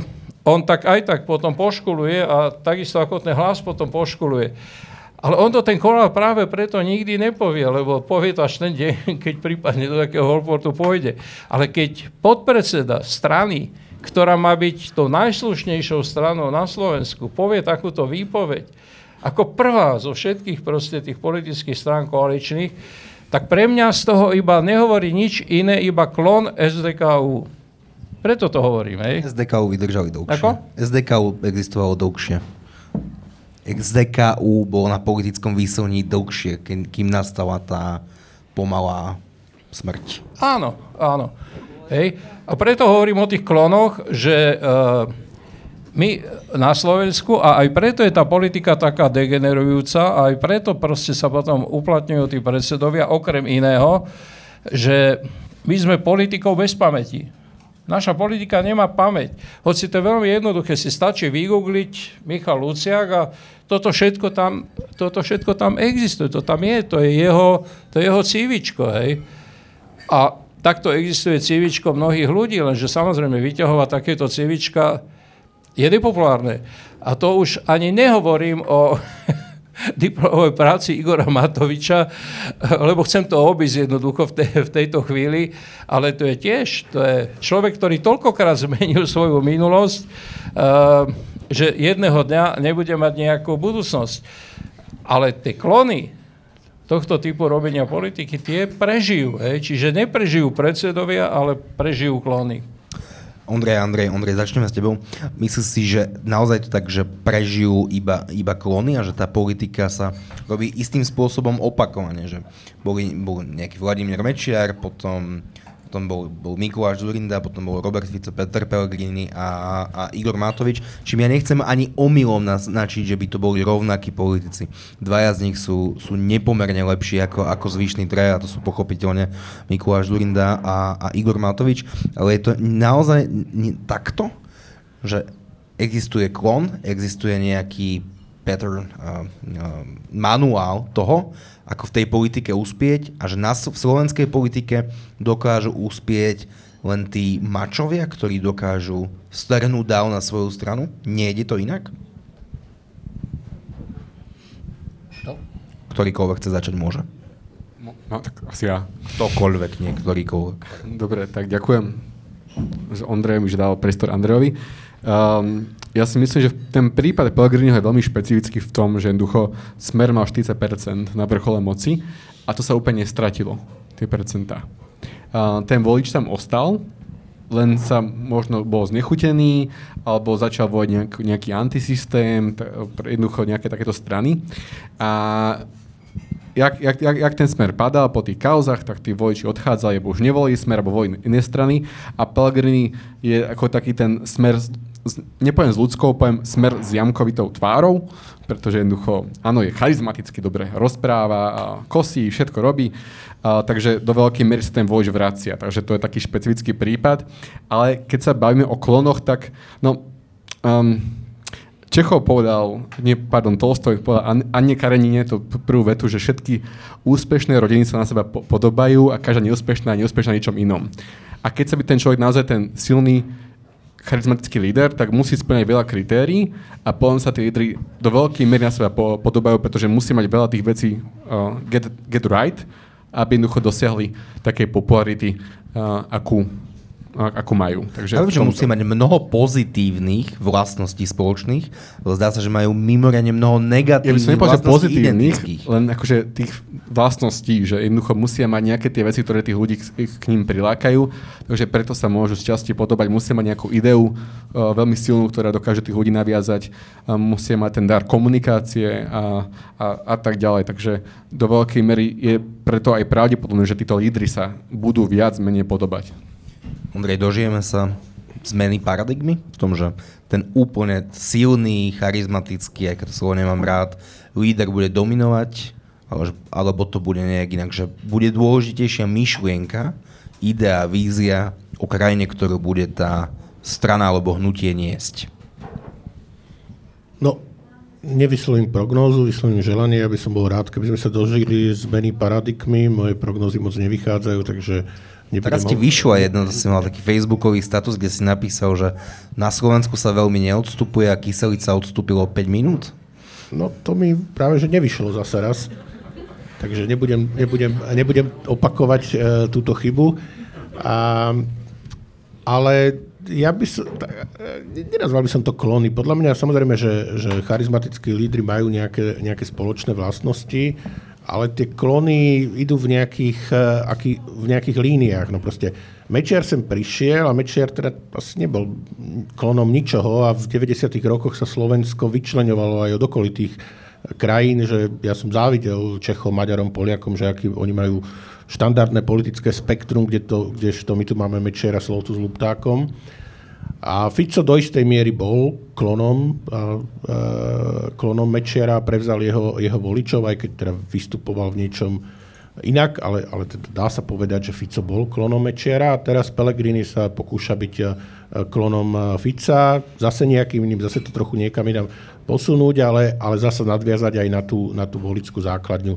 A Dzurinda bol tiež líder, tiež mal svoju charizmu, ale teda Nebol, nebol podľa mňa klonom, klonom Mečiara, no a Matovič je teda prípad sám o sebe. Zase on je taký špecifický, že, že ťažko by som ho označil za klon ktoréhokoľvek z jeho predchodcov úplne. Koho? Matoviča. Môžeš, poď. Matovič je väčšným klonom seba samého. Ďakujem veľmi pekne. Teraz, ak by mal niekto z publika záujem položiť otázku, tak samozrejme je to vítané, pokojne. Ak nie, tak prejdeme na prvé otázky, ktoré nám, ste nám položili cez, cez platformu Slido. Takže prvá otázka je, Petr, na teba. Pán Zajac hovoril o negatívnom štiepení v politike. Máme aj príklad pozitívneho štiepenia z histórii v politike? Uh, máme, máme príklady... Uh... pozitívneho delenia v politike, ale nenazval by som to štiepením. To slovo štiepenie to v sebe obsahuje už samo o sebe niečo negatívne. A teda ja vždy, pokiaľ používam to slovo štiepenie v akejkoľvek oblasti, tak ho používam uh, v zmysle nejakej deštrukcie. Ale existuje množstvo delení, rozdelení. Že ja viem, ja sa venujem uh, celý život nemeckej politike, no tak čo ja viem, aj taká politická strana, no, ktorá je dnes v podstate už dá sa povedať takou stredovou stranou, ako sú zelení. Aj ona vznikla tým, že sa oddelila v podstate asi od sociálnych demokratov alebo od niečoho takého. To, to proste k tomu dochádza, to je prirodzené, ale ak to nemá byť deštruktívne, tak, tak to nemá, nemá, byť, nemá byť práve štiepenie, ale uh, nejaké prírodz, prírodzené členenie, prírodzené delenie, pretože tie záujmy sa menia. Ej, tak ako prichádzal záujem o ochranu životného prostredia, no tak tak sa aj oddelila strana zelených od toho spektra. A tak ako tá strana zelených bola najprv čiste protestnou stranou a stranou, ktorá e, nebola schopná vládnuť, postupne za tých neviem koľko, tridsať rokov, alebo koľko má dnes strana zelených v Nemecku, tak sa stala stranou, ktorá proste sa stávala viac alebo menej stredovou stranou, dneska je schopná vládnuť v jednotlivých proste spolkových tých štátoch a určite bude vládnuť Spolkovej republike Nemecko niekedy aj na, aj na, aj na úrovni celej, celej federácie. Čiže áno, ide to. Ide to vtedy, keď proste tá politika funguje ako prirodzené, pri, ako, ako v zmysle prirodzenej diferenciácie. Pretože tak, ako sa diferenciuje spoločnosť, tak, tak sa diferenciuje záujmy a tak sa diferenciuje hodnoty. Čiže áno, odpovedám na to áno, ale nenazval by som to štiepením.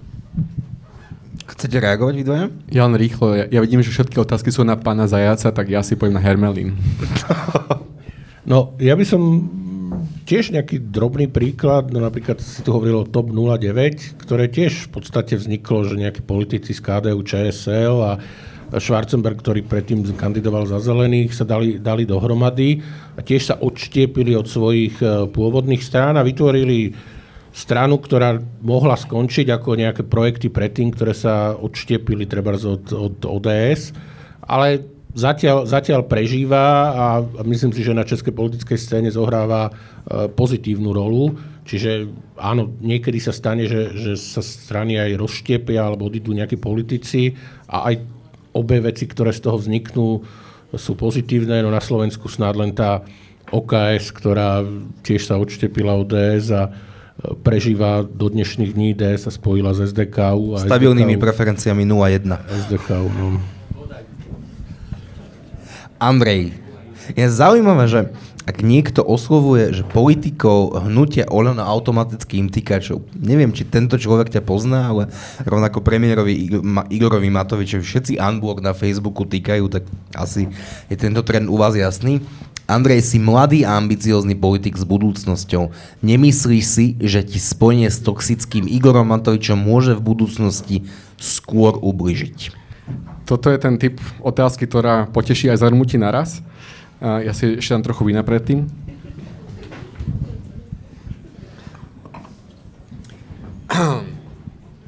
Keby dostanem hlas za každú otázku, čo, takúto, čo dostanem, tak už môžem mať novú stranu. Každopádne... A sme tam. Uh, hej, ja to, ja to nazvem, že es á es, že strana Andreja Stančíka, ja budem jediný člen a budem úplne spokojný a so každým budem súhlasiť a...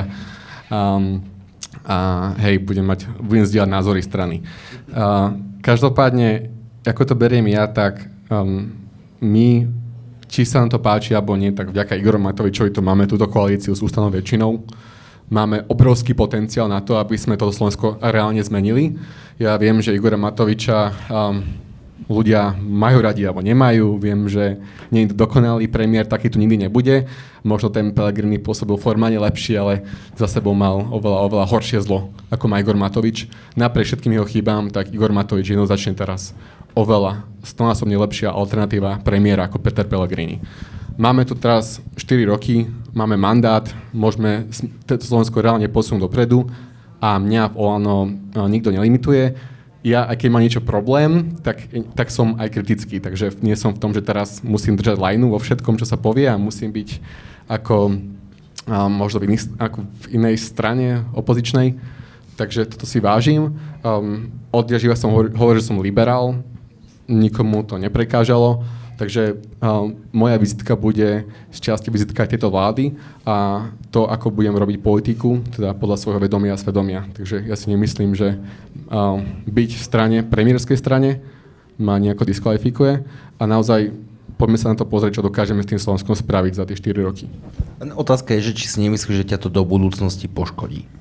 Tak, um, Olano je napríklad dobré v tom, že produkuje aj predsedov iných strán. Uvidíme ešte do budúcna, či to vyjde. Takže zvolana vyšla veľa, veľa kvalitných politikov um, a teraz všetkých hádzať do jedného vreca mi príde také trochu zbytočné generalizovanie. A poznám tých ľudí, čo sú tam a skutočne sú to kvalitní ľudia, za ktorých by som sa rád kedykoľvek postavil. OK. Ako vnímate polarizáciu politickej scény v súvislosti s progresívnym Slovenskom? Vymedzujú sa voči všetkým stranám bývalej koalície aj stranám súčasnej koalície? Neviem, kto chce na toto odpovedať a neviem, či to je úplne presná otázka, ale skúste. No, v ich pozícii je to úplne normálny postup a každý iný postup by bol zvláštny. A voči súčasnej vládnej koalícii existuje v parlamente iba opozícia, ktorá buď má za sebou všetky tie oligarchicko-korupčné kauzy a minulosť, minulosť Smeru, či už je to Smer jeden, alebo Smer dva, alebo potom fašisti. Čiže žiaľ, neexistuje voči tejto vládnej koalícii normálna opozícia, ktorú, ktorá by bola postavená na ideových základoch, že my sme trochu viac vpravo, oni sú trochu viac vľavo, my sme trochu viac konzervatívni, oni sú trochu viac liberálni, alebo naopak. Uh, existuje, existuje mocenská strana Roberta Fica, nejaký jej klón a, a fašisti. Čiže je, je to normálna kalkulácia zo strany strán, ktoré sa nedostali do parlamentu, že oni sa budú pokúšať robiť, uh, robiť uh, tú normálnu opozíciu z nejakých ideových ideových pozícií a teda ak sa, ak sa progresívne Slovensko dokáže sformovať v nejakú normálnu a aj priznane ľavicovú stranu, tak ja si myslím, že to slovenskej politickej scéne neuškodí, lebo teda to, čo tu doteraz sa vydávalo za ľavicu, normálnou ľavicou nebolo. Ďakujem, Andrej. Peter, hovoril si o negatívnom štiepení, to sme už mali, pardon. Facebook a sociálne siete sú silné médium aj v podpore politiky. Existuje cesta, ako zblížiť názor svety práve alebo aj napriek rovnako orientovaným stránkam na Facebooku. To predpokladám, že bude na Ondreja a Andreja. Silné médium aj v podpore politiky? Ja tiež to čítam ja ešte to, raz. Ja, ja to neviem dešifrovať, to je to trochu taký... To, máš, to je dobrá otázka, to môžeš, čo chceš odpovedať. Hej. To je trochu nadanka. Ale čo je tá otázka? To zisťujeme. Aha. Tak necháme to na voľnú interpretáciu. Keď sa rozprávalo o tom, že tie médiá kedysi nemali takú silu a teraz sú tie sociálne siete, tak asi kvôli tomu to... V preklade, že... Otázka znie, existuje cesta, ako zblížiť tie názorové svety? Existuje cesta, ako zblížiť dva názorové svety? Takto? Áno, áno, vysvetľujem, vysvetľujem otázku. Či existuje cesta, ako je, lebo hovorili sme o bubline. Pán Stančík povedal, že tak každý sme v tej názorovej bubline, čo polajkujeme, to sa nám podhadzuje a je nám v tej bubline dobre. Ale či existuje cesta, ako vlastne zblížiť tie názorové rozdiely, ako tie bubliny nejako tak prepojiť, aby vnímali aj tú druhú bublinu? Mhm. Ďakujem. Vy to ste mi aj za toho Tolstého naložili, že? Áno, ja sa ospravedlňujem, to... tam je preklad, ktorý sa mi nepodarilo, nepodarilo opraviť. Jasné, takže to bola také, také voľná parafráza. Ďakujem za otázku, to je veľmi dobrá otázka. Tým, že som v tom klube Olano, tak sú tam ľudia, ktorí sú názorovo že úplne na opačnej strane ako ja. A popravde ja možno pochválim aj napríklad, um, bol som teraz u uh, pani Kovačič-Hanzelovej a je zaujímavé, že ona je teda liberálka, ľavicovejšia, ale napriek tomu sa dokáže, si dokáže sadnúť za jeden stôl s človekom, s biskupom alebo s človekom, alebo s Romanom Jochom, čo je konzervatívec pravicový, úplne presný opak na tom spektre. A toto je podľa mňa dôležitejšie, dôležité a to je to, čo snažím robiť aj ja. Samozrejme taký výtlak nemám, aby som to nejako zmenil, ale ja sa snažím s tými ľuďmi, s ktorými tých názormi nezdielam, komunikovať. Pretože my, keď začneme stavať tábory a múry, tak prestane komunikovať a to bude potom oveľa horšie. A ja vždy hovorím, že ja s tebou nemusím súhlasiť, ja tvoj názor nemusím zdieľať, ale chcem ťa aspoň pochopiť a chcem s tebou aspoň komunikovať. A k tomu konsenzu pravdepodobne neprídeme, ako ja nečakám, že teraz si s Annou Záborskou, tak teraz sa chytíme za ruky a budeme tancovať okolo ohňa, že, že sp- sa spomíne nejak, nejakú syntézu Hegelovú, ale... Ale aspoň tá komunikácia, taká tá možnosť slušnosť elementárna voči tomu ideologickému oponentovi. To sa snažím robiť ja. A možno je to taká mladická naivnosť, ale dúfam, že mi to vydrží. Ak sa chce niekto inšpirovať, tak odporúčam knihu Fedora Gála Cez ploty s Matejom, s národným socialistom. Zjavne to nejakým spôsobom ide, i keď je to ťažké. Uh, skúsim to troška zjednodušiť, že som hlboko presvedčený o tom, že je zmysluplné diskutovať s každým a s porozumením a s rešpektom, ale úplne s každým, aj keď má celkom odlišné e, názory, ako mám ja, pokiaľ je to v rámci toho hodnotového pola, ktoré e, rešpektuje slobodu, rešpektuje to, že spoločnosť je diferencovaná, a to možno aj stačí.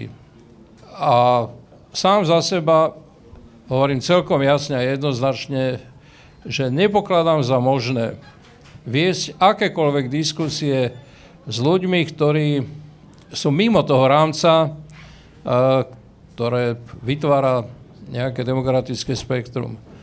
Teda neviem si predstaviť diskusiu s fašistami, nacistami, rasistami a tak ďalej. Neviem. A ani nevidím na to, pravdu povediac, dôvod. Môžem diskutovať s ľuďmi, ktorí proste uh, ktorí sú na, tom, na tej alebo onej strane čohokoľvek, ale s rasistami, fašistami nie. Ja by som možno dodal, že je to veľmi ťažká diskusia, je taká kniha, že ako diskutovať s rasistom. Ja som si ju popravde ešte nekúpil, ale existuje. Ale niekedy možno to není úplne marné, pretože kebyže sa mi podarí, kebyže sa niekomu podarí presvedčiť aspoň jedného človeka, ktorý je rasista a ukázať mu tú druhú stranu, tak možno, akože niekedy sa to nedá, ale sám niekedy je možno fajn to aspoň vyskúšať. Uh, skúste si vždy, keď budete takto hovoriť, pripomenúť jednu vec, že diskutujete s človekom, ktorý by vás strčil do dobyčáku, ktorý by vás deportoval do koncentračného tábora a rovno do plynu. Ja som nemám čo povedať. Ďakujem. Lebo to je iba, to je iba všeobecná humanistická nejaká predstava, že môžem, môžem sa pokúsiť získať na svoju stranu nejakého toho človeka. V Nemecku sa pokúšali diskutovať s á ef dé a skončili s tým jednoducho preto, že to proste nešlo, že to nemalo zmysel, lebo to iba podporovalo vlastne tie extrémistické tendencie vnútri á ef dé. Ja vám to nevnúcem, to je môj názor a je to moje absolútne hlboké vnútorné presvedčenie a teda nemám dôvod naozaj ho meniť celoživotne. Nemám. No, škoda, že tu nemáme toho Fedora Gála. A... Bude tu, aby som si spravil promo, a... šiesteho septembra. A prípadne ešte aj Miša Kaščáka, tak oni by sa tiež radi prispeli do tejto debaty, že či sa s fašistami diskutuje alebo nediskutuje. Ja v zásade si myslím to, čo, to, čo Peter Zajac, že má zmysel diskutovať ľuďmi z demokratického politického spektra, ale ja by som rozlišoval politikov a bežných ľudí. Že, že keď... v nejakej širšej rodine alebo medzi známymi mám niekoho, kto zastáva aj názory, ktoré sú mimo rámca toho demokratického spektra, tak nemyslím, že musí byť úplne zabité, keď sa niek- niekto pokúša s takými ľuďmi baviť. S fašistami z parlament- v parlamente ani ja nevidím dôvod sa baviť, ale otázka bola, že, že na prekonanie tých názorových rozdielov, podľa mňa netreba prekonávať názorové rozdiely, je úplne normálne, že aj spolu diskutujeme, aj si spolu vieme sadnúť a porozprávať sa a nemusíme mať rovnaký názor, môžeme si to vydiskutovať a nemusíme prísť k rovnakému názoru, len si nejako ozrejmime, ozrejmime svoje názory, ale ja, ja teda to považujem za úplne normálne, to nie je prejav nejakej mladickej naivity a nerozvážnosti tuto, tuto Andreja. Ja sa tak dlhodobo snažím, snažím pôsobiť v predvolebnej kampanii. Jeden z mojich, najúspešnej, jeden z mojich najúspešnejších aktivít bolo, že som chválil kandidátov z konkurenčných kandidátov, ku ktorým som mal nejaký rešpekt, mal som nejakú blízkosť, napriek tomu, že mali, mali iné názory. Začal som Irenou Biháriovou, ktorá je teraz predsedničkou Progresívneho Slovenska, s ktorou mám veľmi vzdialené politické názory na tom pravoľavom spektre, ale, ale napriek tomu niečím, niečím je sympatická. Dokážem, no, dokážem normálne vychádzať aj s ľuďmi, ktorí majú iné názory na mnoho veci. Ondrej, ale mať iné názory na mnoho veci je samozrejme prirodzené. V každej diferencovanej spoločnosti a každá slobodná spoločnosť je diferencovaná. to patrí, povedal by som, veci a patrí to k normálnemu rešpektu voči tomu druhému a voči druhým ľuďom. Ja len hovorím, a teda ešte raz to zopakujem, že pre mňa je to hranicou akejkoľvek diskusie, je to hranicou je fašizmus, nacizmus, rasizmus a neviem ešte čo. Xenofóbia. Ďakujem, Petr. A tam nemám dôvod diskutovať a ani som v živote s týmto typom ľudí nediskutoval, lebo sa s nimi nedá diskutovať. Nejde to tam, to nie je diskusia potom, to môže byť nejaké presvedčovanie, nech sa páči, nikomu to neberem, ale moja opcia to nie je. Teda. Ďakujem vám pekne. Ale je pre mňa prirodzená opcia debatovať, keby som mohol debatovať s pani Bihariovou. Celkom rád by som s ňou debatoval a dokonca pokladám za rozumné, že aj keď je to teda v opačnej strane toho spektra a osobne si myslím, že bolo by lepšie urobilo teda progresívne Slovensko, keby, keby sa očividne prihlásilo k svojej ľavicovej politike. Myslím si, že urobili chybu, že sa k nej neprihlásili, k tej ľavicovej politike a držím jej palce, aby teda sa ako ľavicová politička, aby bola, aby bola úspešná, aj keď to nie je moja politika, samozrejme. Pozdravujeme pani Bihárovú. Od budúceho printu bude mať u nás stĺpček, tak si to môžete prečítať. Andrej, naozaj krátko, prosím. Ja by som ešte, aby som doplnil, tak ja sa v debatu nepredstavujem, takže by som teraz v nejakom verejnom médiu sa bavil s neonacistom a dal mu tým legitimizáciu, ale čo povedal Ondrej, že nejakom kruhu človeka, čo poznám, sa som pokúsi o to, aby som um, a tých, tých obratov bolo niekoľko, veď niektorí to napísali knihu, ako boli neonacisti a zmenili sa, tak um, pre mňa by bol ten človek, kebyže predňa tú dobrú stranu, tak časte, čas, často sú tie, pro, tie dôvody emočné a psychologické, prečo sa na túto zlú cestu dostali, ale samozrejme to je dlhá debata a na to teraz nemáme asi čas. Ďakujem veľmi pekne za vaše odpovede, ďakujem všetkých, ktorí ste nás sledovali. Vidím tie otázky za mnou, ale keďže viem asi aj kto ich položil, tak naši diskutujúci tu ostávajú a určite vám radi, radi odpovedia. Ďakujem veľmi pekne, že ste sledovali Viac slobody Šimona Jeseniaka. Ďakujem mojim trom hosťom, teda Petrovi Zajacovi,